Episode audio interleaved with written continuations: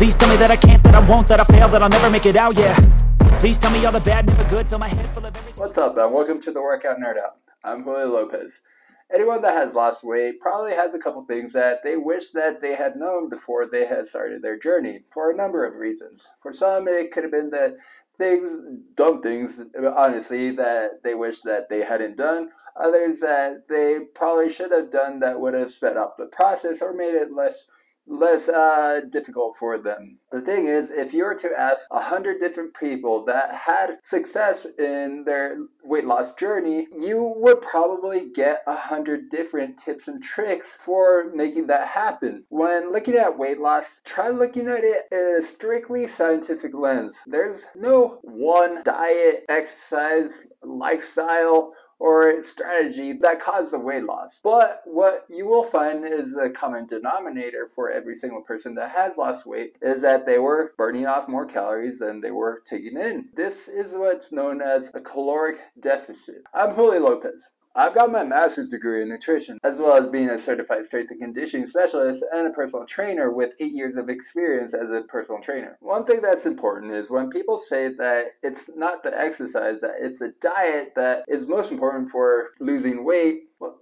technically, yes, they are correct, considering that it's easier to increase the caloric deficit through your caloric intake, through how much food you're eating, than it is to burn calories. For instance, Walking or running a mile will burn approximately 100 calories for the average person. Obviously, a larger person is going to be burning more calories, but for most people, it's usually somewhere around the 100 calories, either when you're running or when you're walking. And again, obviously, if you're running, you're going to be burning slightly more calories. That's just because it's more high intensity and there's more movement going on. However, just like folks that burn out when they're working out super intensely. Like the folks that go on their New Year's resolutions workouts and they go super duper hard, but because they tried too hard too soon, they kind of flame out, which unfortunately it does happen, and I hope that hasn't happened to you. You kind of get the same thing for folks that try going a little too hard too soon with their diets. Uh, for example, let's say that they were consuming fast food every day of the week because they worked a nine to five, and every lunchtime they would go out to whatever fast food restaurant was nearby and immediately try to abandon that cold turkey. Of course, for some people, that could be a thing and they can find they can find success with that. But for a lot more people, it's going to be more difficult to, uh, do that. Second thing that you need to consider are the facts about rapid weight loss. So here's this young lady. Let's share the video really fast. I lost 60 pounds in four months, and here are things I wish somebody would have told me. You don't have to work out to lose weight. Most of your weight loss comes from your diet, not exercise. What you eat doesn't really matter. It's the amount. So trust her for a word and assume that she did lose that much weight that fast, which is great. Uh, I'm sure she worked really hard to get to that. But there's a couple things that you really need to know about weight loss and especially rapid weight loss. So, as described in the author mas- manuscript by doctors Kevin Hall and Scott Kahn, quote, Obesity interventions typically result in early rapid weight loss, followed by a weight plateau and progressive regain. Probably the most famous case of a person that had lost weight and slowly regained it back is Oprah Winfrey. Back in the 90s, she had lost about 80 pounds, if I remember correctly.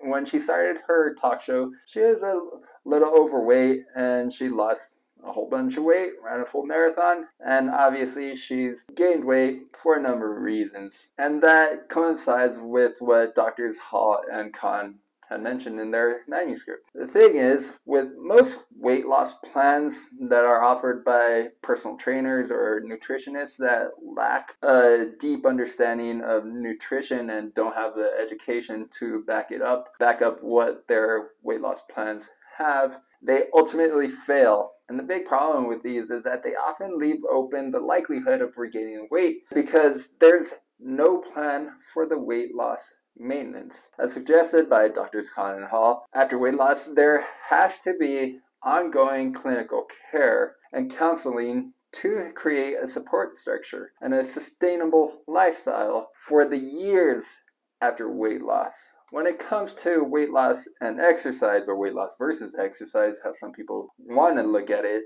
this is called dichotomous thinking. Just like when one side says you don't have to work out to lose weight, and another another side saying and another side saying you have to work out every day to lose weight. For the short term, you're going to lose weight whichever side you go with. But for the long term, both are going to sputter and fail and fall apart in the months and years after the weight loss. Losing weight without exercise will yield substantial muscle loss. And losing weight with high intensity exercise, really, really intense exercise, this can lead to muscle injuries from overtraining, uh, ligament and tendon strains, or even possibly tears.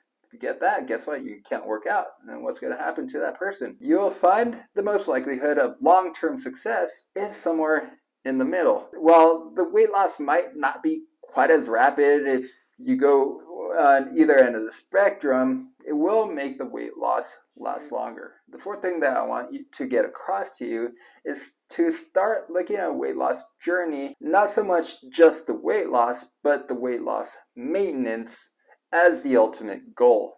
Sure, it must be great to lose 50 pounds, but what is it worth if you lose the 50 pounds only to re- regain it back? Every year, Americans spend billions and billions on weight loss supplements, diets, workout programs, which only provide short term success. Then the weight is regained, and that just leads to an ongoing endless cycle. Crazy high intensity workouts lose their appeal over time. Uh, over time, you'll be fatigued all the time and you're probably going to be injured. Seek a diet and exercise program that appeals to you and that you feel confident that you'll stick with for the next 10 years. So that does it with the Workout Nerd Out. I'm Julio Lopez. If you got any questions, feel free to leave a comment and don't forget to hit that like and subscribe button.